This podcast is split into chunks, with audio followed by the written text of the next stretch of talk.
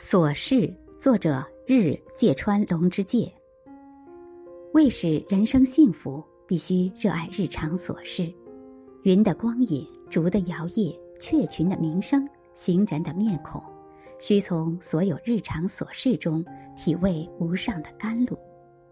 问题是，为使人生幸福，热爱琐事之人，又必为琐事所苦。跳入庭前古池的青蛙。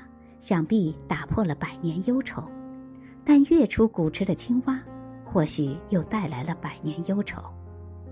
其实，日本著名诗人松尾芭蕉，一生既是享乐的一生，又是受苦的一生，这在任何人眼里都显而易见。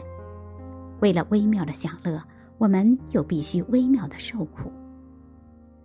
为使人生幸福，我们必须苦于日常琐事。云的光影，竹的摇曳，雀群的鸣声，行人的面孔，必须从所有日常琐事中体悟坠入地狱的痛苦。